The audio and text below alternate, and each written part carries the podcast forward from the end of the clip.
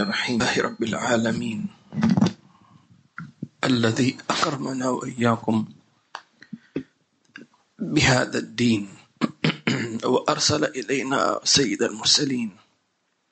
سيدنا محمدا الصادق الوعد. الأمين صلى الله عليه وعلى آله وصحبه أجمعين. السلام عليكم ورحمة الله وبركاته. في درس من دروس السلوك. في درس من دروس أهل الملوك الذين هم تزكت نفوسهم وصفت قلوبهم لله عز وجل. فصاروا لا أقول يعبدون الله كأنهم يرونه بل يعيشون حياتهم كأنهم يرون الله. إذا كنت تعبد الله كأنك تراه فلا بد أن تسري تلك السراية حتى في حياتك. اللهم وفقنا لما تحب وترضاه. في كتاب رسالة المسترشدين مر بنا في الدرس الماضي فيما يتعلق ببعض صفات الصادق. الصادق مع الله عز وجل صفات كثيرة جدا. كما أن أو يعني الصدق أنواع. لأن هناك صدق ثم صديق. ثم أعلى وأعلى وأعلى في مراتب الصديقية لأن أنواع الصدق لا تنتهي. فأنت بذلك ترتقي درجة إثر درجة في صدقك مع الله عز وجل. والليلة إن شاء الله تعالى نكمل في جزاء الصادقين. فإن الصادق مع الله عز وجل يصدق معه ربه. صدق الله فصدقه الله. قالها النبي صلى الله عليه وسلم لأحد الأعراب أو عن أحد الأعراب. إن شاء الله نذكر هذا في هذا الدرس إن شاء الله تعالى. بسم الله. بسم الله الرحمن الرحيم. وصلى الله على سيدنا محمد وعلى آله وصحبه وسلم. من رسالة المسترشدين للإمام أبي حارث المحاسبي رحمه الله تعالى ونفعنا به وبكم وجمعنا به وبكم ومشايخنا في الفردوس الأعلى رضي الله عنكم. وعنكم جميعا. إلى أن قال وإنما واعلم. واعلم أن العاقل لما صح علمه وثبت علمه وثبت يقينه علم أن لا ينجي أن لا ينجيه من ربه إلا الصدق. فسعى في طلبه وبحث عن أخلاق أهله رغبة في أن يحيا قبل مماته ليستعد لدار الخلود بعد وفاته. فباع نفسه وماله من رب من ربه حيث سمعه يقول إن الله اشترى من المؤمنين أنفسهم وأموالهم بأن لهم الجنة. الله الله. يقول رحمه الله تعالى الإمام المحاسبي واعلم أن العاقل لما صح علمه وثبت يقينه علم أن لا ينجي من ربه إلا الصدق. مر علينا من هو العاقل؟ وما هي صفات العاقل؟ وقلنا صفة واحدة من صفاته أن العاقل هو الذي يفكر في العاقبة. العاقل هو من يفكر في العاقبة.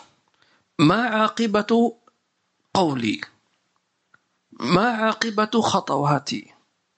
ما عاقبة كلامي؟ يفكر إيش؟ في العواقب. لذلك نجد أن القرآن دائما يذكرنا بالعاقبة. ويقول والعاقبة للمتقين. واعلم أن العاقل لما صح علمه. هل هناك علم غير صحيح؟ نعم. هناك علم يسمونه علم محمود. وهناك علم مذموم. هو علم لكنه مذموم تعلمه. وهناك علم محمود. كيف محمود؟ أي محمود عند الله وعند النبي صلى الله عليه وسلم وفي الشريعة. ما هو العلم المحمود هو كل علم ينفعك في, في دينك ودنياك وآخرتك سواء كان من علوم الدين أو الدنيا. تمام؟ أي علم ينتفع به في دينك في دنياك في البشرية؟ نفعت الناس اخترعت جهاز انتفع الناس به؟ يعني آه، تغيرت حياتهم بهذا الجهاز مثلا أو هذا الفكر أو هذا التطبيق. فإنك تثاب على ذلك لأنك جعلتهم يستمتعون بالحياة وهم أحياء. لأن العبد ولو كان كافر حينما يعيش في حياة ظاهرها فيها راحة. يجد في نفسه شيء من الاستقرار. شيء. فيبحث عن الاستقرار الكامل اللي هو استقرار الروح. فيبحث عن بما يسمى الدين الارتباط الحقيقة. يبحث. إلا أنه لا يعرف كيف البحث. هو يجد في نفسه تعطش لكن ما يعرف ما هذا التعطش. سبحان الله. لذلك يجد أمامه الكثير من العلوم الأديان الطوائف. فإن لم يجد من يأخذ بيده إلى الطريق المستقيم ضل الطريق والعياذ بالله عز وجل. طيب إذا علم مذموم وعلم محمود وعلم مذموم. طيب ما هو العلم المذموم؟ هو كل علم يضرك. في دينك في دنياك في آخرتك. هذا باختصار شديد. لن أعدد. أنا أعطيتك القاعدة الأساسية. أي علم يضرك في دينك فهو مذموم. أو, أو علم غير صحيح. يضرك في دنياك. يضرك في آخرتك. اتركه. طيب أعطنا مثالا من هذه العلوم. علم السحر. السحر يا أحبابنا في الله والعياذ بالله هو في الأصل علم. علم يتعلق بمطالع النجوم يتعلق ببعض آه، الرموز الأرقام الأحرف. لتعلم أن كل حرف له سر. كل رقم له سر. إلا أن هذا الساحر استخدم هذا الشيء في, في الضرر في الإيذاء والعياذ بالله تبارك وتعالى. لذلك هذا علم يضر. أي فإذا فالمختصر أي علم يضر البشرية سواء كان مسلم أو كافر حتى الكافر فهو مذموم أو علم لا يصح. يقول واعلم أن العاقل لما صح علمه إذا عرفنا كيف يصح علمك بأن يكون هذا العلم نافعا ولا يكون نافعا إلا إذا كان في ظلال الشريعة؟ في قاعدة النبوة صلى الله عليه وعلى آله وصحبه وسلم. حتى إذا أردنا أن, أن, أن نكون في الدنيا سعداء أن نجعلها في إطار ما جاء عن النبي صلى الله عليه وسلم في إطار كتاب الله تبارك وتعالى. كم كثير من من غير المسلمين عاشوا في ظل الشريعة الإسلامية حتى ولو كانوا كفارا. يجدون الأمن يجدون العدل.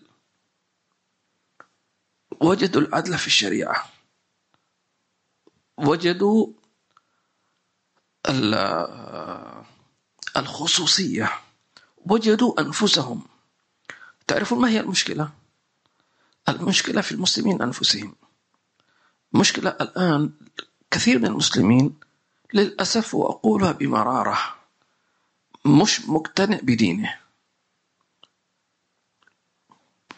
هو ويقول لك أنا مسلم ولكن في في باطنه عنده شيء كثير من الانتقادات. هو مسلم بالوراثة.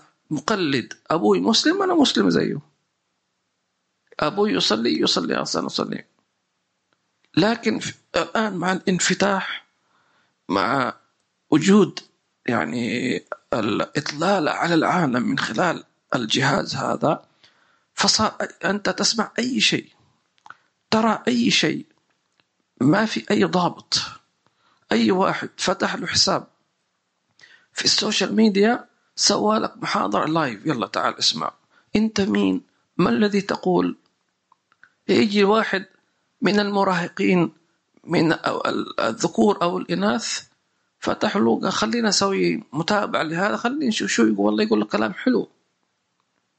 أصلا الشيطان ظاهره كله كلام حلو. كيف أوقع إبليس أبانا آدم وهو نبي؟ بهذا فدلاهما بغرور. كلام هل أدلك على شجرة الخلد وملك لا يبلى كلام جميل. جميل. كلام صحيح. هل أدلك؟ هذا كلام كلام إبليس في القرآن. الله عز وجل نقل لنا النص نص إبليس وضعه في القرآن. لتعلم كيف يدخل. لا تغتر. هل أدلك على شجرة الخلد وملك لا يبلى؟ أكيد نعم. لأن سيدنا آدم كان يريد أن يبقى خالدا في في جنب الله يخاف أن أن أن يبعد أو أن يخرج. ولكن كانت يعني كما يقال مصيدة طعم. فدلاهما بغرور. لذلك الله عز وجل قال يا بني آدم لا يفتننكم الشيطان كما شوف كلمة كما أي بالطريقة. اللف والدوران وهكذا. لذلك نقول لكي يصح علمك لابد أن تأخذ بالسند المتصل عن أهله لأنك ستعيش في زمن كل واحد حيجيب لك كلام جميل. ممكن تسمع شيخك شيخك هذا آه، من حيث الظاهر كلام عادي قديم ما في تطوير. تمام؟ ما في يعني أنا شيخي في وادي والعالم الواقع في وادي. طيب ماذا بعد ذلك؟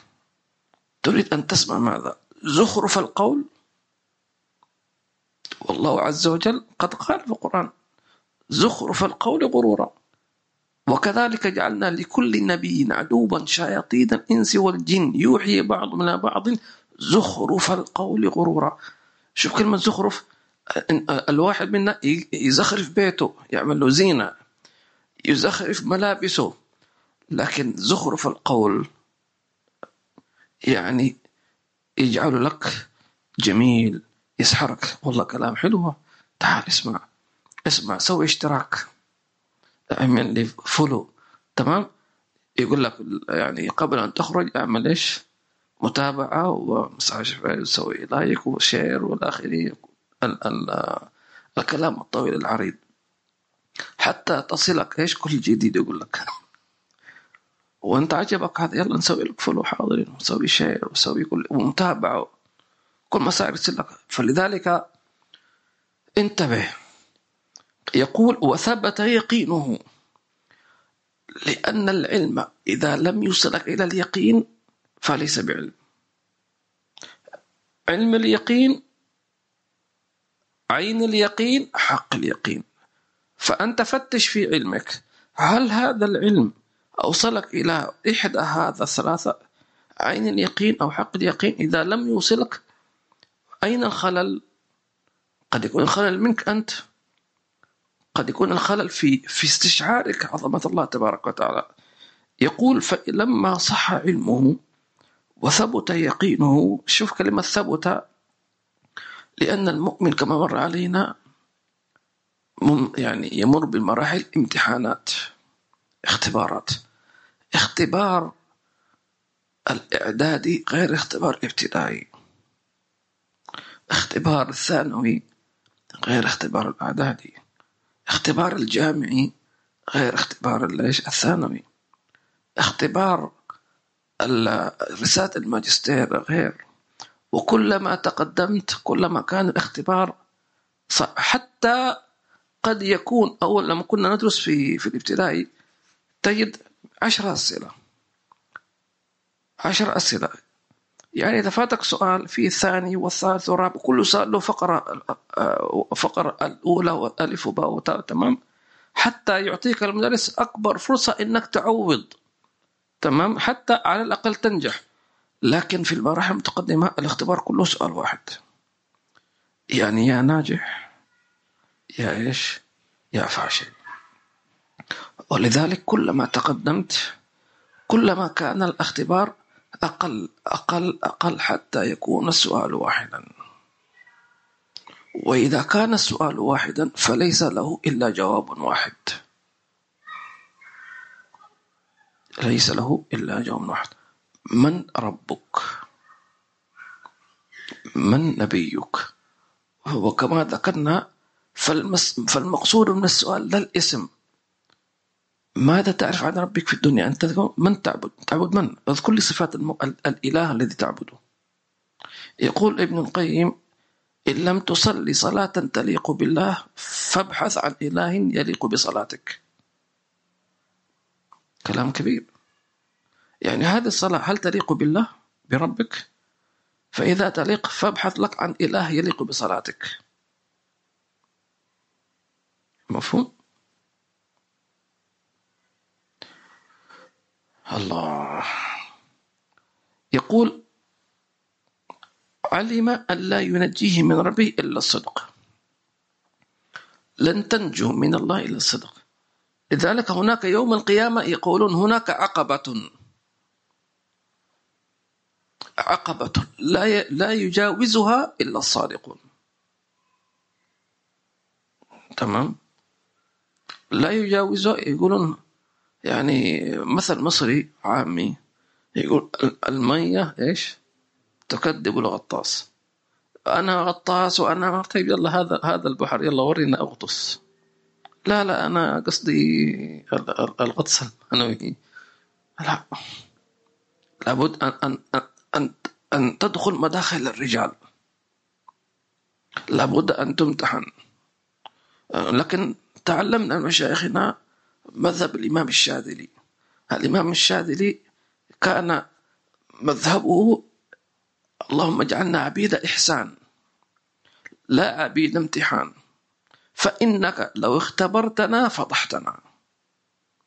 لا تختبرني.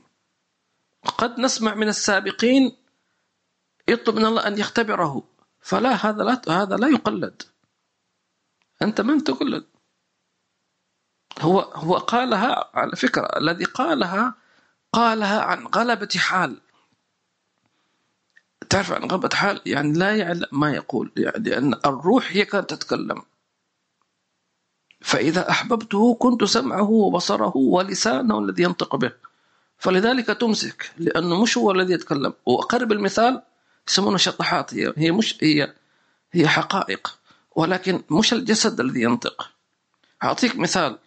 حينما يتكلم النائم في كلامه هل يعي ما يقول؟ لا. إنما يتكلم في عالمه هو. مش في عالم الدنيا. يعني لو لو نائما طلق زوجته هل تطلق؟ لا. لأنه يتكلم في عالمه وعالمه وعالمه ليس في عالم الحكم والشريعة. لذلك النبي صلى الله عليه وسلم ماذا قال؟ قال رفع القلم عن ثلاث وعن النائم حتى يستيقظ. مع أن النائم هذا لا زال في في عالم حياة الدنيا. لكن هو لما كان يتكلم هو في عالم آخر عالم من عوالم الملكوت. فمرفوع عنه القلم ما ما.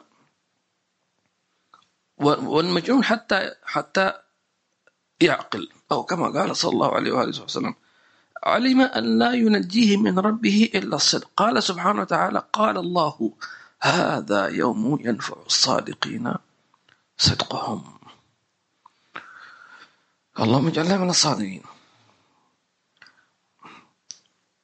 طيب هذا العاقل خلاصة علمه خلاصة يقينه أعطى معلومة مهمة. هذه المعلومة كما ذكرنا هي الاختبار. يا تنجح أو ترسب أن له لا ينجيك إلا الصدق. إذا صليت فصل صلاة صادق مع الله. وإلا لن تنجو. إذا اعتمدت على حركاتك سمع الله لمن حمد ربنا لك. الله أكبر الله أكبر. السلام عليكم. إذا خلت من الصدق فلن تنجيك صلاتك. لا تقول صليت. إذا ذكرت الله عز وجل فلم تصدق فلن تنجيك ينجيك ذكرك. طيب كيف أصدق؟ ما هو الصدق؟ الصدق هذا مراتب كثيرة. لكن أقلها أقل مراتب الصدق أن تعلم أنك عبد أنك مملوك لا تملك شيء. وربك يتصرف فيك. فإن ذكرت الله فبه ومنه وعليه. تمام؟ فبه ومنه وعليه. طيب علامة الصدق في هذا أنك تشهد فضل الله عليك ولا تطالبه بحق. لا تطالب بحق يعني النبي صلى الله عليه وسلم إيش كان يقول؟ يعني أقصد لا تطالب بحق من حقوقك. أصلا ما في حق للعبد على السيد. ولكن الله تجاوز منه. تمام؟ وقال حق العبيد على الله أن يدخلهم الجنة. وجبت علي محبتي. هو أوجبها على نفسه. تمام؟ لذلك كان العارفون يتأدبون مع الله عز وجل. إنما أنا عبد. النبي صلى الله عليه وسلم قال قال اللهم أنت ربي لا إله إلا أنت خلقتني وأنا عبدك. ما قال أنا رسولك؟ وأنا على عهدك ووعدك ما استطعت. شوف العبودية المتواضعة. ما استطعت. هذا سيد العبيد. ويوم القيامة هو يومه. هذا يوم القيامة ترى يوم النبي محمد. قال سبحانه وتعالى يوم لا يخزي الله النبي. هذا يوم الإكرام يوم العز. يوم يريد الله الخلائق من رسول الله صلى الله عليه وسلم. صلى الله عليه وسلم. لذلك قالوا أفضل أيام الدنيا يوم يوم ولد صلى الله عليه وسلم وأفضل الأيام الآخرة يوم لا يخزي الله النبي صلى الله عليه وسلم. فاللهم اجعلنا معه. يقول علم أن لا ينجي من ربي إلا الصدق. أصدق مع زوجتك. أصدق مع أولادك. كيف يعني أصدق يعني؟ يعني ما أكذب عليها؟ أصدق مع مع مع زوجتك مع أولادك مع الناس بأن تراعي الله فيهم. إذا راعيت الله في كل شيء أنت صادق. أنت تتعامل مع الله. أنت صادق مع الله عز وجل. ومن علاماتها أن النية تكون معك ما تعزب عنك النية. فتكون صادق مع الله تبارك وتعالى. فسعى في طلبه. في طلب إيش؟ الصدق. كيف؟ هل الصدق بضاعة تباع وتشرى؟ في دكان يبيع الصدق. هل الصدق عبارة عن أكل آكلها؟ أم أن ساعة ألبسها؟ يلا إذا لبست هذه الساعة فأنا صادق أم ماذا؟ قال وبحث عن أخلاق أهله رغبة في أن يحيا قبل مماته يعني إذا أردت الصدق فابحث عن أهله. قال سبحانه وتعالى يا أيها الذين آمنوا اتقوا الله وكونوا مع الصادقين. أيوة. فيا من يريد أن يريد الصدق. ابحث عن أهله. تمام؟ أول ما تبحث عن أهله كيف تبحث؟ أول شيء كتاب الله. قال الله عز وجل ومن أصدق من الله حديثا.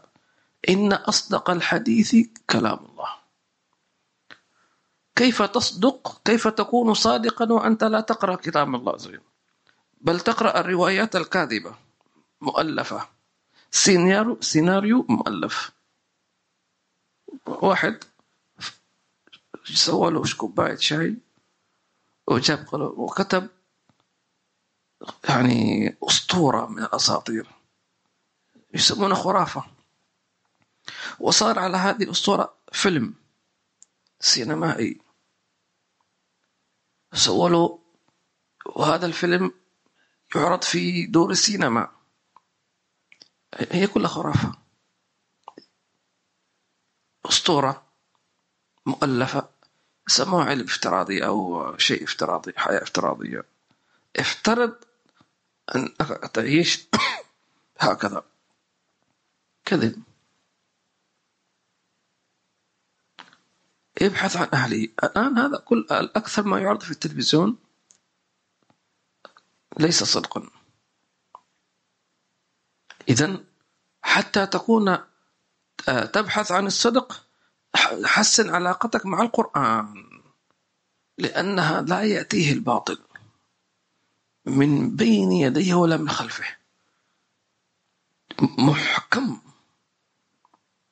محصن. قال سبحانه وتعالى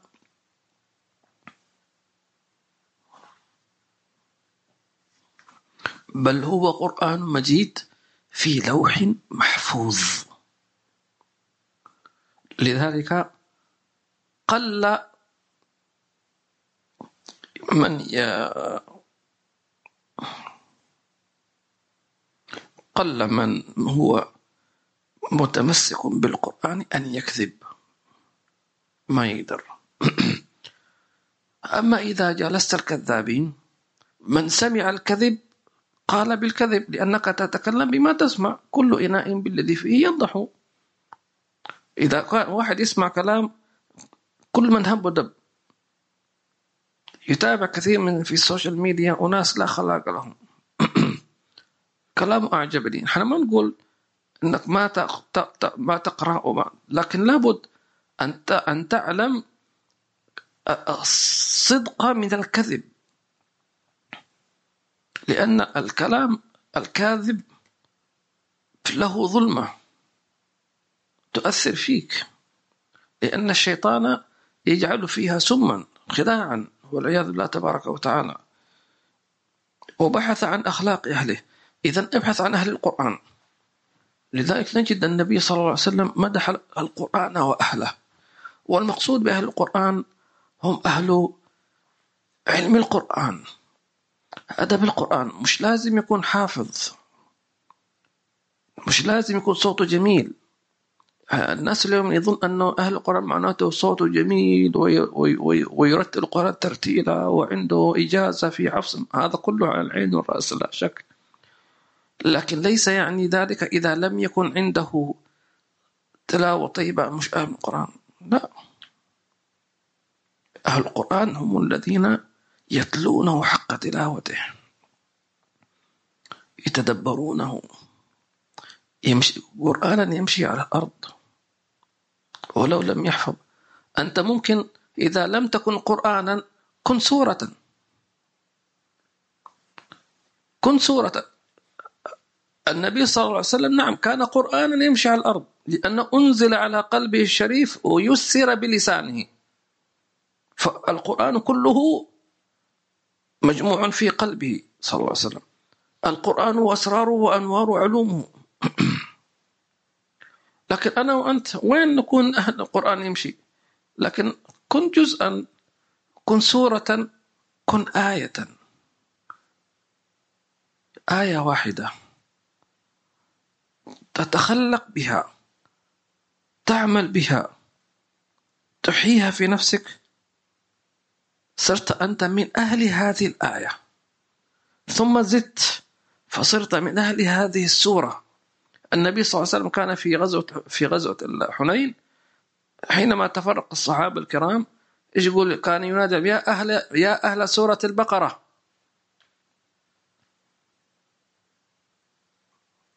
فما أجمل أن تنادى بسورة ظهر آثارها فيك. يقول وبحث عن أخلاق أهله ثم تبحث عن أهل أهل الصدق أهل العلم الذين صدقوا ما عهد الله عليه. قالوا كيف تعرفهم؟ قالوا إذا رأيتهم دلوك على الله. مجرد أن ترى وجهه ثبت. قلت لا إله إلا الله. شعرت كان يقولون عندنا من من من مشايخ البني علوي الحبيب محمد صاحب مرباط معروف مدفون في صلالة في ظفر. إمام كبير البني علوي كلهم ينسبون يرجعون إليه هو أبوهم. كان من صفاته من صفة بس واحدة وهذه صفة واحدة تكفي أنه من جاءه محب الدنيا إذا رآه خرج الدنيا من قلبه. بس مجرد أن يشوفه الدنيا هذه كلها المجموعة في قلبه وفكره وعايش حياته كلها. بس إذا راح يزوره آه، طبعا هذا في حياته في الدنيا. وكذلك بعد موته. لذلك السلف الصالحون حينما يرون يزورون هؤلاء مش بس نتبرك وخلاص نسلم ونقرأ الفاتحه وزرنا وما شاء الله وأنشدنا ورحنا خلاص. يجي بنية. أنت إيش ماذا تريد؟ لذلك أوصيكم. اي ولي تريد أن تزوره؟ من الأولياء من الصحابة. ابحث عن ما تميز به. تمام؟ مثلا تريد أن تزور سيدنا عمر الخطاب رضي الله عنه وارضاه. بماذا تميز؟ طبعا ما شاء الله كثير من الميزات مثلا سيدنا عمر تميز أن الشيطان يفر من ظله. هذا فعلا. لأنه ما النبي ما قال لأحد من الصحابة إلا هذا. ما أقول إن تفرد. تميز يعني زاد. مميز يعني متفوق. لكن كل الصحابة لا شك في ذلك أن الشيطان يفر منهم. لكن سيدنا عمر زيادة. يركض ركض. آه أو من ظله. طيب أنت تريد أن تزور المدينة وتزور النبي صلى الله عليه وسلم وسيدنا عمر طيب ما هي نيتك في ما أقول سيدنا النبي؟ يقول سيدنا عمر ماذا ماذا تنوي؟ فانظر ما هي صفة. فانوي مثلا تقول يا رب إن سيدنا عمر بلغنا أن الشيطان يفر من ظله وإني أريد أن يفر الشيطان من قلبي. تعبت أنا. فتنوي بذلك بالزيارة هذه يأتيك الشاهد أن سيدنا محمد صلى الله عليه وسلم هكذا كان من زاره في حال الحياة محب الدنيا تخرج من قلبه. وقالوا سيدنا عبد الرحمن السقاف كذلك يسمى المقدم الثاني. من صفاتها بس أنه من التائب إذا زاره العاصي إذا زاره حتى ولم ينوي يتوب الله. طبعا هؤلاء أحوال و عظماء وقوة إيمانية وقوة في العقيدة وقوة في الروح. لذلك أرواحهم كذلك موجودة مؤثرة. سبحان الله الله ينفعنا بهم. قال عن أخلاق أهله رغبة في أن يحيا قبل مماته. يحيا قبل مماته؟ كيف يحيا قبل مماته؟ هو الحين هو عايش لا حياة القلوب حياة الروح حياة الصفات. أن تحيا ونظرة منك بإذن الله تحييه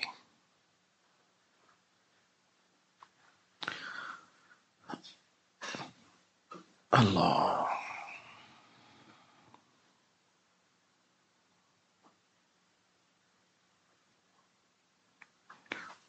وهذه ملموسة. يذوقها الكثير. يقول لك أنا كنت أصلي لكن لما صليت خلف الشيخ الفلاني كأني أول مرة أصلي. نحن كنا ندرس الأدب مع الله. قرأنا كثير من الكتب. الأدب مع الله تعظيم الله التوجه الله عز وجل. هذه معلومات. لكن رأيناها في مشايخنا. فعلا هذه هذه هذه هذه معلومات وهذا العلم. قال بعض الطلبة أتى بكتب كثيرة. إلى أحد مشايخ. فقال يا سيدي قال ما الذي أتيت بهذا الكتب؟ قال أريد أن أقرأها عليك. قال اقرأني أولا. أنت تريد أن تقرأ الخشوع والحضور والإخلاص اقرأني شوف هو شيء. تطبيق عملي. سبحان الله. ابحث عن في أن يحيا قبل ماته. لأنك تلان نظرة. هذه نظرة تحييك. ليستعد لدار الخلود بعد وفاته. دار الخلود. يعني أنت خلقت لتخلد لا لتموت. يعني بعض الكفار ممكن يقول لك لماذا خلقني الله عز وجل؟ الجواب المعروف للعبادة. فيقول لك أنا ما غير في شيء ثاني؟ فتقول لي النعيم. يقول لك أنا متنعم في الدنيا. أقول هكذا صغير. في غير ذلك قل له للخلود. أنت تريد أن تعيش حياة الأبد؟ نعم أنا ما أريد أن أموت. هو هذا. خلقك لتخلد. طيب ما هذا الموت؟ هذه موتة الصغرى. طيب لماذا خلق؟ لكي تعرف قيمة الحياة؟ يقولون ما ألذ طعام إذا أكلته عن جوع. بغض النظر عن ما هو الطعام. تمام؟ بغض النظر.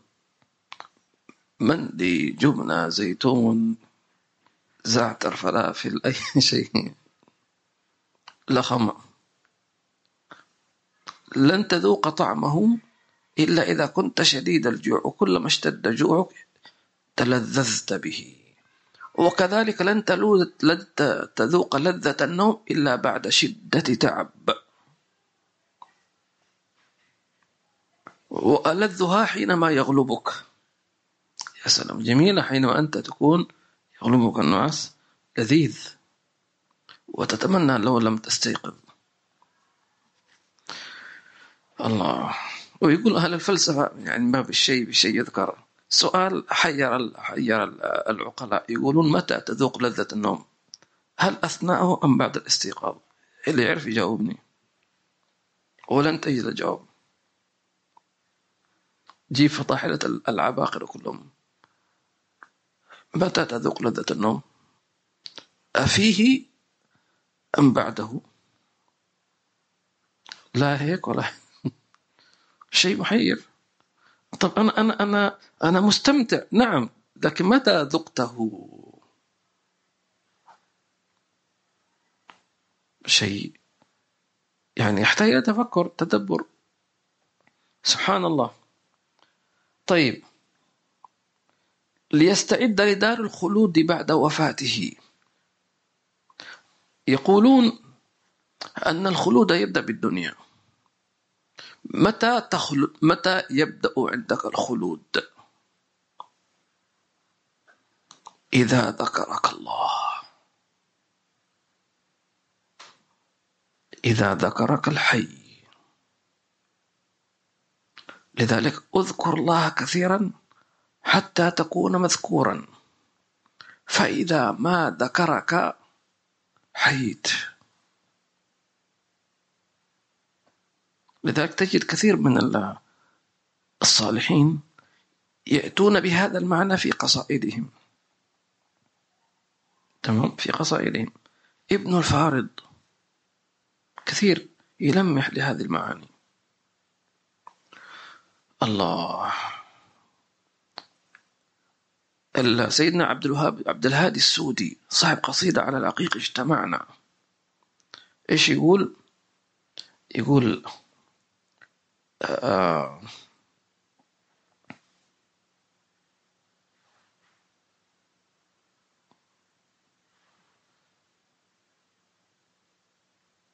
يقول الإمام حداد عفوا في إحدى قصائده عفوا يقول سامحوني أبو مد العوث يقول بعادكم موت وقربكم حياة.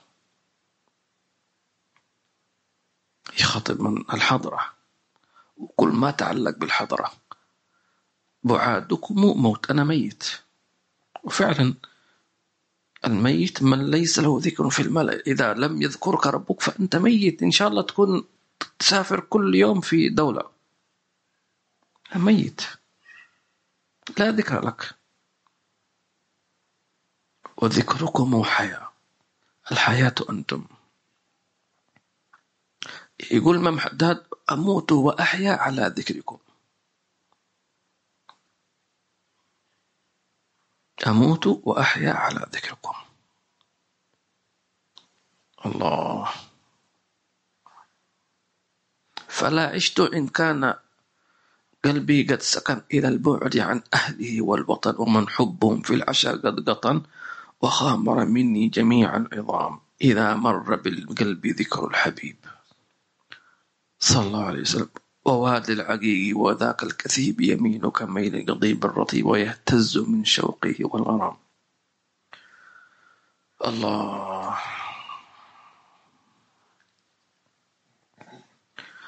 فكيف إذا ذكرك النبي صلى الله عليه وسلم؟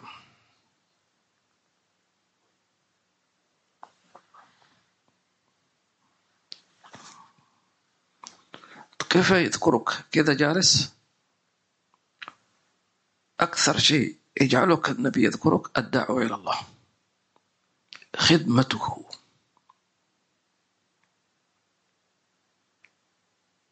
القيام بشريعته. إذا كانوا يقولون علامة محبة النبي اتباعه وعلامة حب النبي لك خدمته. إذا وجدت نفسك خادما فأنت محبوب لا محب. يعني أنت فوق مسألة المحبة صرت محبوبا. والشأن أن تحب أن تكون محبوب فاللهم شرفنا بخدمته. شرفنا بنشر دينه. بلسان الحال وبلسان المقال. أينما كنت وأينما توجهت إذا أقامك الله في مقام فخدم كنا نتصور أن أن أن إذا أقمت في بلاد الصالحين مع مع مع علامة من علامات محبة الله. هذا نعم لا شك لكن ليس ليس العكس. صحيحا. قال لي بعض العلماء والصالحين معلومة عجيبة فهمتها. لو أقامك في مقام عند الغافلين فاعلم أن الله يريدك أن تنوم عن النبي صلى الله عليه وسلم. أما إذا يسمع ذا كلهم ذاكرون كلهم يقومون الليل شو تسوي أنت؟ تحصيل حاصل. غصب عنك ستقيم الليل. لكن حينما أنت تكون قائما لليل وسط قوم نائمين هذه مش مش سهلة هذه. ظاهرها صعب لأنك تشعر بغربة بوحشة ما حد. لكن لو ذقت حلاوة يعني النبي صلى الله عليه وسلم لمح تلميحها في بداية الإسلام وذلك حينما تأخر النبي صلى الله عليه وسلم عن صلاة العشاء في مسجده صلى الله عليه وسلم تأخر كثيرا. النبي اللي يقول صلى الله عليه وسلم الصلاة لوقتها. فالصحابة انتظروه حتى منتصف الليل. قال قال الراوي حتى سقطت رؤوسهم في في في نحورهم يعني غلبهم النوم ناموا. لذلك الشافعي استدلوا أن نوم المتمكن لا ينقض الوضوء. بفعل الصحابة. سقطت رؤوسهم في في في حجرهم. ناموا. ومع أدبه مع النبي صلى الله عليه وسلم لم يقولوا يا رسول الله الصلاة والسلام. حتى مر منتصف الليل فإذا بالنبي قد خرج صلى الله عليه وسلم. وأقيمت الصلاة ولا كلام ولا حس ولا ليش؟ يا رسول لما تأخرت؟ الله أعلم ماذا كان عند النبي صلى الله عليه وسلم. وما تأخر لعبط حاشا وكلا بعدما سلم من الصلاة صلى الله عليه وسلم قال لهم لي ما معنى الحديث؟ ليس لم يكن أحد على وجه الأرض ينتظر الصلاة إلا أنتم.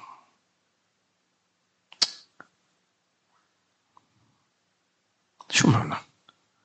كلام هكذا يجبر خواطرهم يعني؟ النبي صح هو يجبر خواطر لكن النبي ما يقول كلام بس يلا كلمتين نفرحه شوي نسكته ونجبر خاطره مش النبي صلى الله عليه وسلم. النبي كلامه كنز. مش فقط إنه يجبر خاطرك عشان ما تزعل. لا. هذا رسول الله صلى الله عليه وسلم ما ينطق عن الهوى. حينما يقول للصحابة لا يوجد أحد على وجه الأرض. ينتظر الصلاة إلا أنتم. شو معنى هذا؟ هذا اصطفاء. اصطفاء من الله عز وجل. أنك ضللت في بيت الله لا يمنعك أن تنام إلا أن تصلي ثم تنام. لا يمنعك أن ترجع إلى أهلك إلا أن تؤدي صلاتك. من الذي حبسك؟ الله؟ لا. أنت حبست نفسك إلا وجل. لذلك قال فباع نفسه وما له من ربه حيث سمع يقول إن الله اشترى من المؤمنين أنفسهم ومن بأن لهم الجنة. الحين أنت حينما تصلي تنتظر الصلاة. ما الذي يمنعك أن ترجع إلى بيتك وتنام؟ حبست نفسك لله. ما حبسك الله لأن الله عز وجل أعطاك الاختيار. أنت ممكن ما تصلي أصلا على كيفك فمن شاء فليؤمن ومن شاء فليكفر. وإن شئت أن تصلي صلاة في المسجد ثم ترجع إلى البيت لكن حينما تعتكف في المسجد وتنتظر الصلاة بعد الصلاة أنت بذلك حبست نفسك. مش تم تم القبض عليك. أنت جيت. فوجدت باب بيت الله مفتوحا. فدخلت. لأنك علمت أن الباب المفتوح هي دعوة. لمن يفهم لمن يستجيب. إن الله اشترى من المؤمنين أنفسهم وأموالهم بأن لهم الجنة.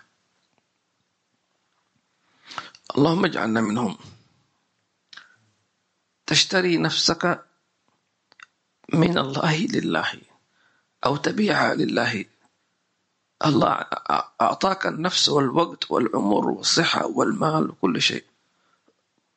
وقال لك أتبيعني نفسك؟ كيف أبيع نفسي؟ كيف يعني عارضة للبيع؟ لا. المقصود أنك تجعل هواك لما يحبه الله ورسوله صلى الله عليه وسلم. بيعها لأنك إن اتبعت نفسك هواها بعت للشيطان. ولا الشيطان لا خلقها ولا صنعها ولا رزقها ولا يحفظها ولا تبيع نفسك الزكية العظيمة لخسيس لعدو. أفتتخذونه وذرية أولياء من دون وهم لكم عدو؟ بئس للظالم بدلا تعطي الشيء الغالي لخنزير. اشتريت خاتم قلدته خنزيرا. اشتريت قلادة ذهبية. ثم وضعتها في عنق خنزير. ما هذا السفه؟ كذلك نفوسنا حينما تتبعها أنت بعتها للخسيس. من لا يستعد الله المستعان. فباع نفسه وماله من ربه حيث سمع. يقول إن الله اشترى من المؤمنين أنفسهم وأموالهم بأن لهم الجنة. طيب اشرحها لنا. باختصار شديد. نفسك هذه لها رغبات وشهوات. منها ما هو محرم ومنها ما هو مباح. فأما المحرم فحرام. نفسك تريد شيئا محرما امنعها. فمنعها لله عز وجل نوع من أنواع البيع. طيب لكن هذا بيع عادي بسيط لأنك ممكن تكون خايف من العذاب والعقاب. لكن حينما تبيع نفسك من نفسك المباحات. تمنعها لله عز وجل. تمام؟ مثال ذلك شخص تطاول عليك صرخ في وجهك سبك شتمك ذمك. النفس تثور. لأن ما تحب النفس أن تكون ذليلة وأنت تقدر أنك ترد. عندك لسان وعندك يد وعندك استطاعة تسكته. لكنك سكت وصمت لأن هذا خلق النبي صلى الله عليه وسلم. فجعلت خلق النبي يسري فيك فسلب منك خلقك وهواك ولبست ثوب النبوة. مش أحسن؟ فظهر فيك نور النبي محمد صلى الله عليه وسلم.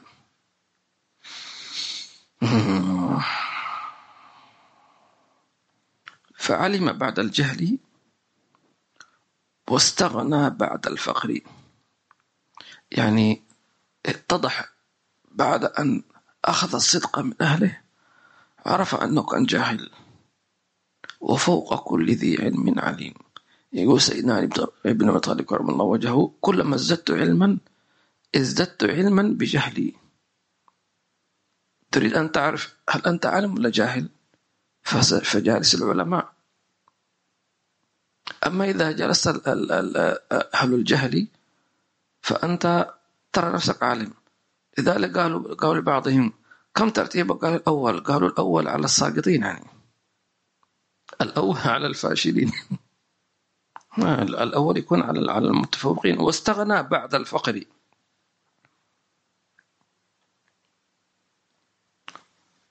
حقيقة الجهل أن تجهل نفسك. وأن تجهل ربك. من عرف نفسه فقد عرف ربه. واستغنى بعد الفقر. حقيقة الافتقار إلى الله عز وجل. أنك لا ترى إلا الله. فإذا وجدته فأنت أغنى الأغنياء. الله. وأنس بعد الوحشة. وجدت الله. لا تحزن إن الله معنا. كيف تستوحش ومعك ربك ومعك الذكر؟ وقرب بعد البعد.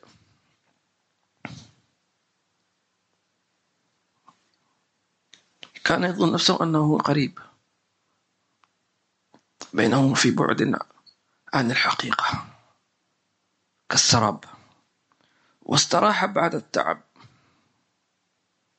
فأتلف أمره واجتمع همه.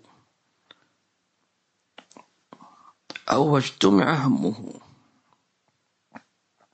كان مشتت متفرق كثير عنده مهموم بكذا وكذا كذا طيب أنا ليش أتعب نفسي؟ اجعل همك الله خلاص يكفي كل شيء.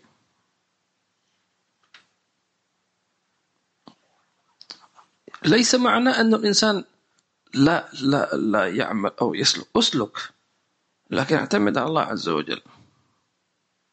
استعن بالله وادعو الله تبارك وتعالى وتوكل عليه. فشعاره الثقة. الثقة لأن الشيطان دائما من فترة أخرى يجي يحاول أن يشكك. والآن نعيش في زمن التشكيك. وانتبهوا هذه مرحلة التشكيك. ستجدون ستسمعون أناسا من المشاهير. يتكلم في موضوع أنت لا تعرف ما هو أوله. إيش يريد؟ كلام جميل وزخرف القول زخرف. محاضرة طويلة. وشكله متهندم زي ما يقولوا ولسانه جميل. محاضرة أو سلسلة من المحاضرات. أنت ما تدري إيش ما الذي أنت إيش تريد؟ ما هو المحتوى؟ المحتوى واحد. أن يزرع فيك بذرة الشك. بس. بحيث أنك تسمع له. لو سئلت إيش آه إيش استفدت بيقول ما ما ما بتحس نفسك إنك أنت مشتت. ما عجيب. صح. أنا إيش إيش يقول هذا إيش ما إيش ما الذي ما الذي يقصد؟ خليك هكذا حيران. يتركك. خليك حيران. ثم بعدين في شك.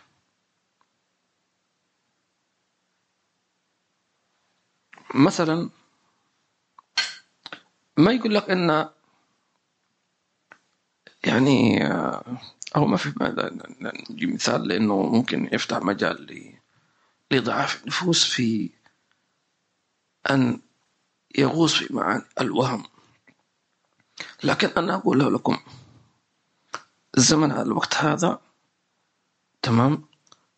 زمن التشكيك وهي مراحل قريبة من مراحل الدجال.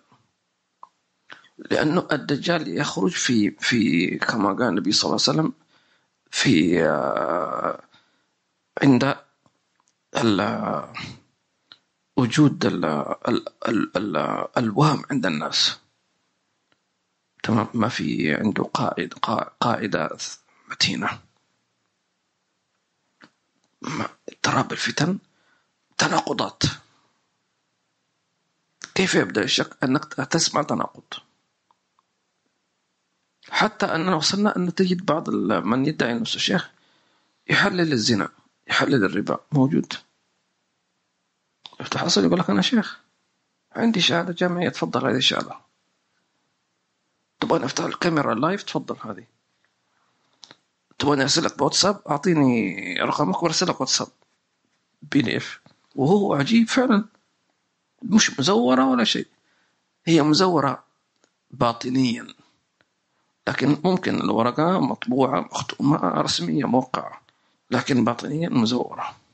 كذب يعني. وهذا هو الدجل. لذلك احذر من من التشك من قاعدة التشكيك. الله عز وجل أمرنا نحن كآباء أن أن نعل مش نلق مش نلقن أبنائنا لا إله إلا الله نعلمهم لا إله إلا الله. فاعلم أنه لا تقول يا ابني قول لا إله إلا الله علمه من الله؟ كيف لا إله إلا الله؟ علمه خليه يشوف. ودعه يرى فيك الحقيقة. مش أنك تر... أنك أنك تردد عليه وخلاص. اعلم. قل علمه قبل أن يسمع من غيرك. قل له يا ابني أنا أنا أبوك لكن مش ربك. ربك الله الذي خلقني وخلقك خلقكم ربكم ورب آبائكم الأولين. جبت لابنك شاي تقول يا, يا, يا ابني هذا شيء من الله مش مني أنا. اغرس فيه.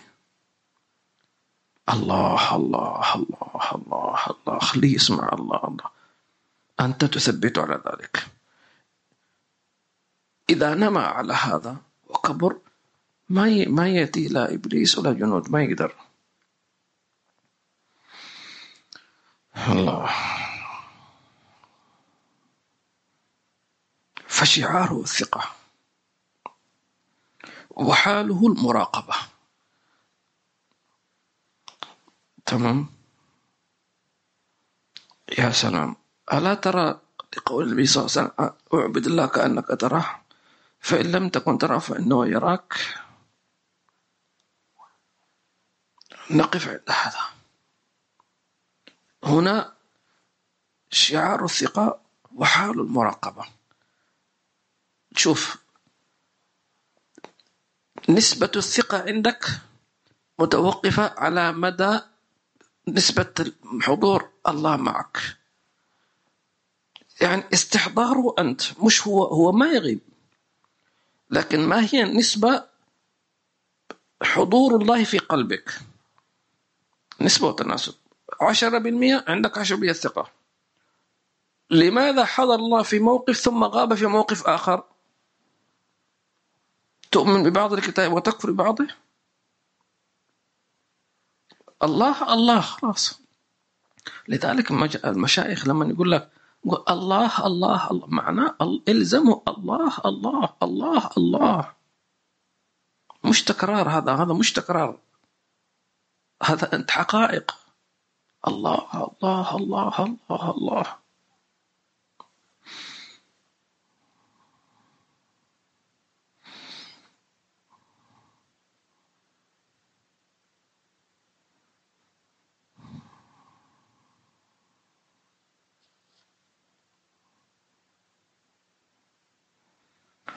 والله أعلم.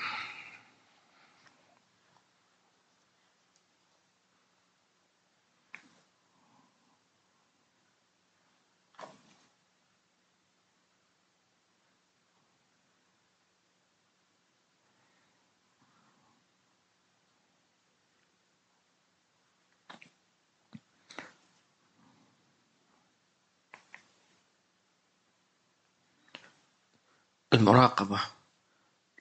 ليست بمفهوم التجسس. لما يقول واحد فلان يراقب فلان. في في عالم الدنيا معناه إنه يتجسس عليه حتى يوقعه في المصيدة لكن مراقبة الله لا. حينما يقال الله رقيب عليك يعني إيش؟ يتتبع سقطاتك؟ لا. يترقب مجيئك.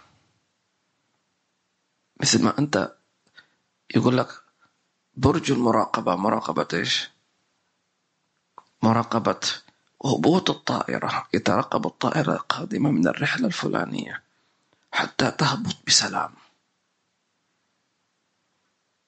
فخرج منها خائفا يترقب. تمام؟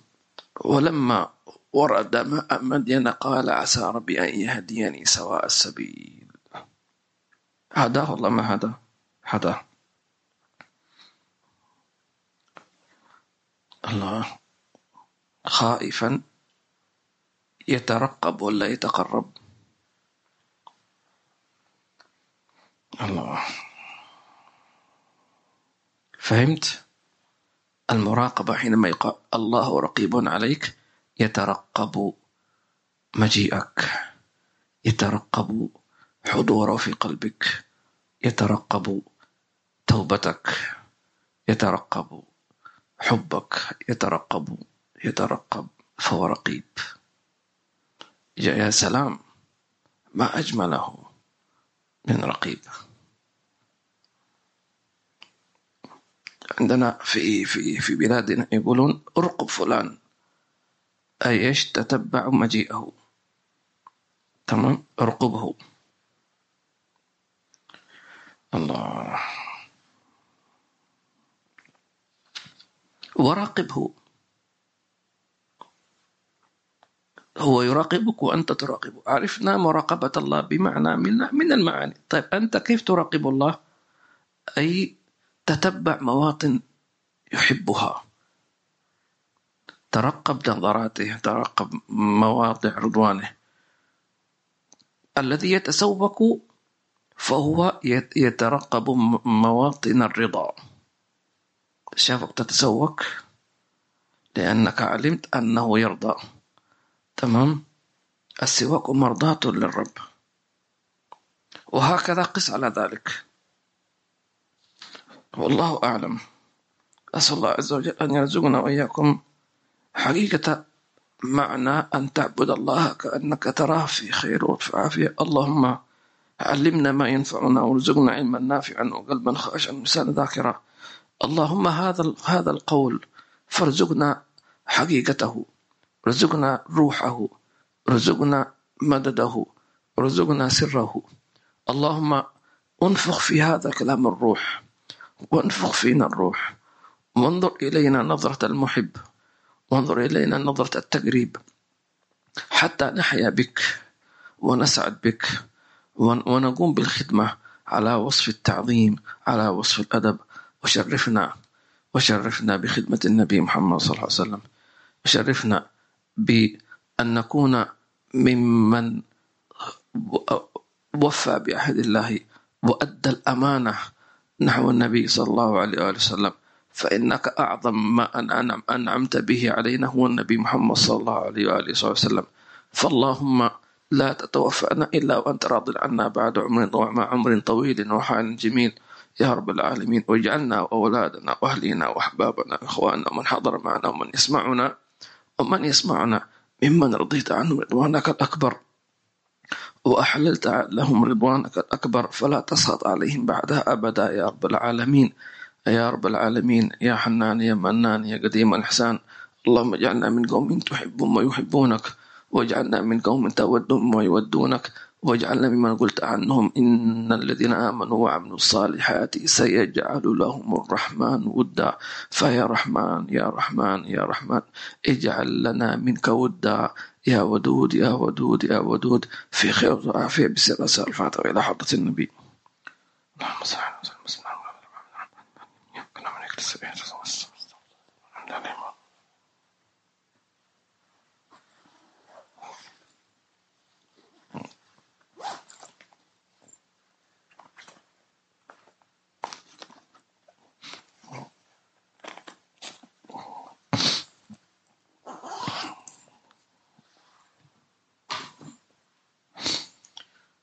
يا رب ما شاء الله.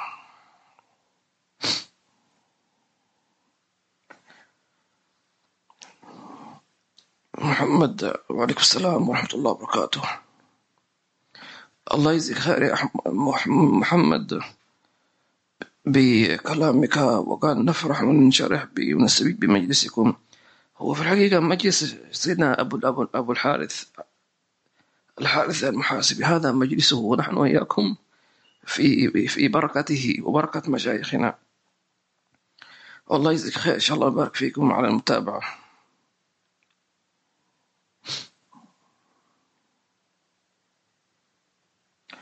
آمين. حياكم الله جميعا يا صفاء الروح ويا محبة الصالحين. حياك الله يا أخ الحبشي. جزاكم الله خير هذا جمال محمد and all who has contributed. وإياك إن شاء الله تعالى.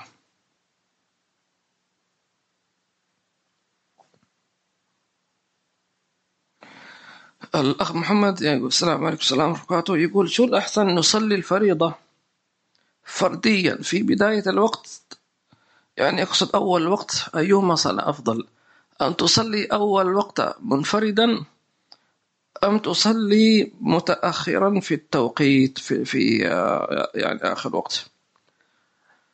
لا شك أن الصلاة لوقتها رضوان الله عز وجل وأفضل الصلاة أحب الأعمال الله صلاة الوقتها كما قال النبي صلى الله عليه وسلم. لكن الجماعة لا تساويها ثواب. فنقول إن كان إن كنت تتكلم عن آخر الوقت يعني بحيث أنه دخل إلى وقت الكراهة تمام؟ ولم تتأكد من وجود جماعة قبلها فلتصلي أول وقت لتنال ثوابه ثم تصلي معهم آخر الوقت لتجمع بين الاثنين. هذا إذا كان سيصلون آخر الوقت بحيث خلاص يعني يكون وقت كراهة ثم وقت التحريم. تمام؟ لكن إذا كان سيصلون مثلا بعد دخول وقت مثلا بساعة فنص ساعة ساعة إلا ربع فأنت لازلت في تعتبر في بداية الوقت فلتنتظرهم أفضل. نعم. وصية من مشايخنا وهذه وصية لكم مني لكم من مشايخي. لا تصلي صلاة منفردا. حاول قدر المستطاع. مشايخنا يحثون ما ما في مريد لا تسمي نفسك مريد إذا تصلي منفرد. أنسى الموضوع. يعني نعم إذا هناك ظرف طارئ مش بيدك هذه مسألة أخرى. لكن إذا كان بيوسعك بإمكانياتك ما عندك أي عذر ما في ما تقدر تصلي في المسجد ما تصلي في بيت جماعة. يعني كان كان بعض السلف إذا لم يجد من يصلي معه أو ذهب المسجد فرأهم صلوا ما يقول خلاص راحت علي يعرض يقول للناس من يصلي معي؟ فيقول إحنا صلينا. فيقول من يصلي معي؟ وله عشر دنانير. في ما, ما يصلون. شو رأيك؟ تدفع أنت مجنون. تدفع فلوس. عشان واحد معك نعم قال إذا لم اذا ما خلقت إلا لهذا. الأموال ما خلقت إلا لكي تشتري بها الآخرة. عجيب هذا. ما ما أعجبنا هؤلاء الناس. ما أعجبهم. شو رأيك تجرب أنت؟ كل واحد يجرب هكذا. طيب. فلذلك هذه نصيحة لا تصلي صلاة لوحدك. إلا إذا كنت مضطرا لم تجد أحدا. ولأجل ذلك كانوا كان العلماء ما يحب يسافر لوحده. حتى لا تفوت صلاة الجماعة. مع أنه في في الطائرة في مسلمين لكن سبحان الله ما, ما مش على باله. نعم إذا إذا لم تجد أحدا تسافر معه يعني وإنسان مش مش مش ممكن أنت تصلي أن تجد من من يسافر معك. بيقول لك طيب أنت خلاص التذكرة عليك. وأنا أسافر معك سوي الحجز وحساب على حسابك. ولكن نقول أحيانا الإنسان يضطر مضطر جدا فعلى الأقل له حالتان. أن يختار الرحلات التي لا تكون فيها صلاة في الجو. اختر رحلة بحيث لا تصادفك صلاة وأنت في الطائرة. حتى لا تضطر أنك تصلي أو أنك تختار صلاة يمكن أن تؤخرها بحيث تصلي خارق فلما كنا سافرنا إلى أمريكا طبعا آه، حوالي يمكن 16 ساعة في الجو. فقلنا للجماعة أن في في معنا جماعة. فقلنا ما دام في جماعة معنا في الطائرة بنصلي جماعة ما هي مشكلة. لكن قالوا إن إن إحنا ممكن نسافر وما تفوتنا صلاة. مش هنصلي قلنا عجيب. ف فقال ف فنصلي بعد الف... نصلي الفجر هنا مثلا في أبو ظبي وتقلع الطائرة لأن نحن متقدمون بكم ساعة؟ متقدمون متأخرون. شا... متقدمين يعني أيوة. ففعلا فكانت الرحلة كلها في النهار. فأذن الظهر علينا ونحن في الطائرة فنوينا إيش؟ التأخير. ف... فانطلقت الطائرة من أبو ظبي ووصلت في وقت العصر في نيويورك. وقد نوينا فصلينا. فسبحان الله صلينا الفجر في أبو ظبي وصلينا الظهر والعصر جمع تأخير في نيويورك. تمام. هذا درس تعلمته من من؟ الحي عمر شوف احجز في الرحلة التي لا تصادف ما تفوتك فيها صلاة جماعة إيش هذا؟ نحن الآن إذا أردنا أن نحجز نحجز الأرخص تمام؟ في بعض الناس يقول لك أرخص أرخص رحلة يوم الجمعة عادي طيب الجمعة تروح ما هي مشكلة رخيص والجمعة أرخص صارت ها؟ أنت الرخيص. تفوت الجمعة على كم؟ 200 300 500 ألف درهم. يا رجل الجمعة هذه. الله. ما تعلمنا هذا إلا من المصاحبة. مصاحبة الرجال معلش أنا طولت يعني سامحونا. وجزاكم خير جميعا وأن محمد صوفي وعليكم السلام وبركاته يقول مات رجل وأقرباؤه إيش؟ بعد ثلاثة أيام بحجة الناس. آه لعلك تقصد آه تأخروا دفنه حتى يأتي أقرباؤه. يعني يعني آه الأفضل للميت سرعة دفنه. إلا إذا كان في ظرف طارئ. أما ثلاثة أيام هذه كثيرة حقيقة. يعني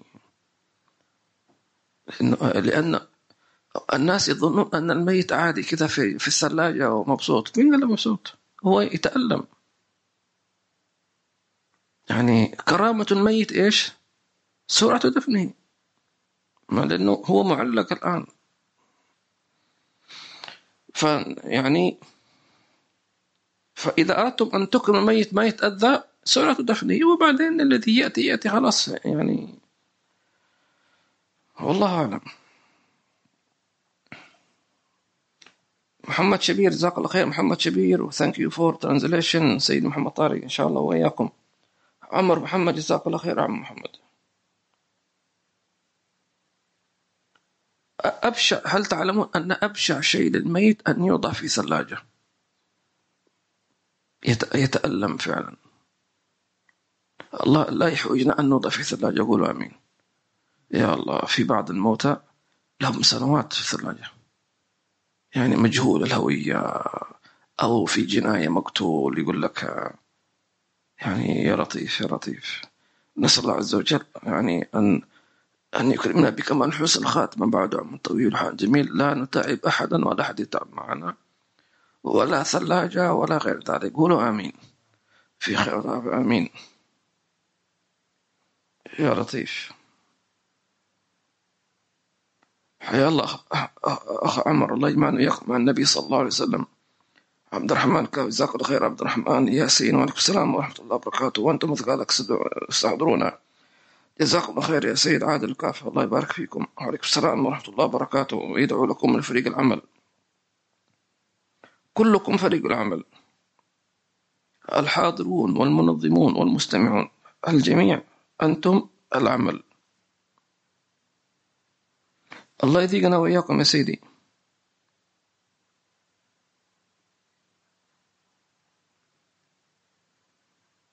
عبد القادر العقاد وعليكم السلام ورحمة الله وبركاته. يا حي مرحبا عبد القادر. صفاء الروح الله يبارك فيكم يا صفاء الروح. اللهم صفي أرواحنا وعليكم السلام ورحمة الله وبركاته الحبشي.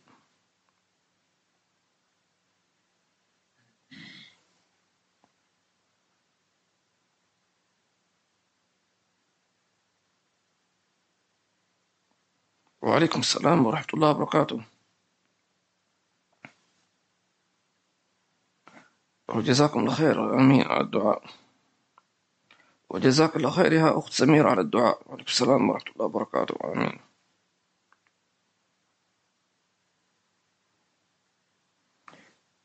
هذا يسأل شخص لا علم له كيف يخدم الرسول صلى الله عليه وسلم؟ مش شرط مش شرط أن يكون علم. خدمة النبي صلى الله عليه وآله وصحبه وسلم إذا رأيت إنسان متمسك بالسنة شجعه. هذه خدمة. بارك الله فيك الله يوفقك. أحسنت. أن, أن, أن, أن تخبر إنسان بمجلس علم أنت خدمت النبي صلى الله عليه وسلم. أن تعلم إنسان الفاتح خدمت النبي صلى الله عليه وسلم. أن تعلم إنسان أدبا يا ابني لا تأكل بيسارك. هذا هذا خدمة النبي صلى الله عليه وسلم. مش صعب أبدا. يعني ممكن بعض يفهم الخدمة معناته لابد تسوي محاضرات ودوس لا لا كل واحد له تخصصه. أما خدمة النبي صلى الله عليه وسلم ب يعني أخلاقك خدمة النبي صلى الله عليه وسلم. أن تعامل الناس بخلق حسن استحضر خلق النبي أنت تخدم النبي صلى الله عليه وسلم. بل تخدم الإسلام. بل تنشر الإسلام.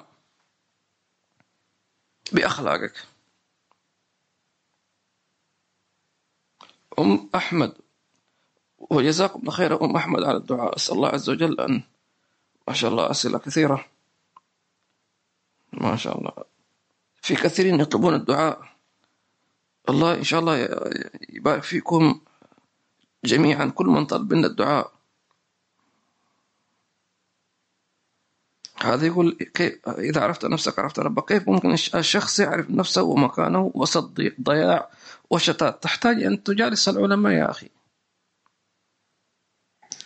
نحن كلنا مشتتين لكنما اجتمعنا بالعلماء يعني تجتمع الله عز وجل. فأنت إذا ربي أكرمك أن تجتمع تحضر درس مع عالم من المعروفين تستمع لدرس. حتى لو كان عن طريق النت شوف درس من دروس حي عمر مثلا التزم به. تسمع مثلا مولد الخميس في دار المصطفى أحضر بقلب نية صافية. أنت جمعت خلاص. دخلت في الجمعية إن شاء الله. هم القوم لا يشقى بهم جليسهم. وبعدين إذا تشتت فكل واحد منا يعرف ما الذي يشتته إن كان أصدقاء إن كان إنترنت. بل الإنسان على نفسه إيش؟ بصيرة. هذا يقول هل يمكن الأمر محمد أن نعطي ابني النقود ورغب في أن يصلي بجماعة؟ آه يعني هو ما أفضل ذلك لأنه سيتعود على على ليش على الفلوس وعلى خلاص يلا بابا أعطينا فلوس.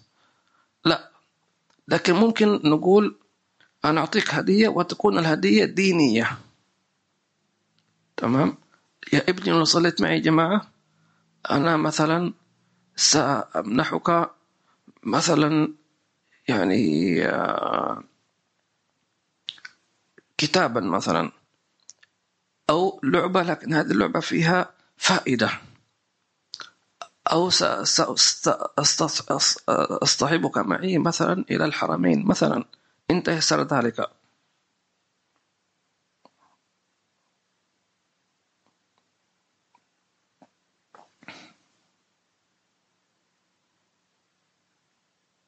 وعليكم السلام ورحمة الله وبركاته. عبد القادر شريف. حياك الله سيدي عبد القادر. آمين. اللهم آمين. الفاتحة الله يجعلنا ويكون من المقبولين ومن المنظورين ومن المرعيين اللهم اللهم لا تدع لنا في ليلتنا ذنبا إلا غفرته ولا عيبا إلا سترته ولا مريضا إلا شفيته ولا موبتا إلا عافيت ربنا ظلمنا أنفسنا ظلما كثيرا وإن لم تغفر لنا وترحمنا لنكون من اللهم حقنا بحقائق أن تعبد الله كأنك تراه في خير وعافية اللهم ذقنا حلاوة الإيمان وحلاوة قربك واجعلنا من قوم تحبهم ويحبونك. وبارك في من حضر معنا ويسمعنا اللهم اجعل كما جمعتنا في هذه الدنيا فاجمعنا في الآخرة مع سيدنا محمد صلى الله عليه وآله وصحبه وسلم. يا حنان يا منان يا كريم الإحسان اللهم ثبتنا على لا إله إلا الله محمد رسول الله صلى الله عليه وسلم أحينا عليها ومتنا عليها وبعثنا عليها ظاهر الباطن بالسلاسة الفاتحة إلى حضرة النبي. اللهم صل عليه وعلى آله بسم الله الرحمن الرحيم. سبحانك اللهم وبحمدك نشهد أن لا إله إلا أنت نستغفرك ونتوب إليك.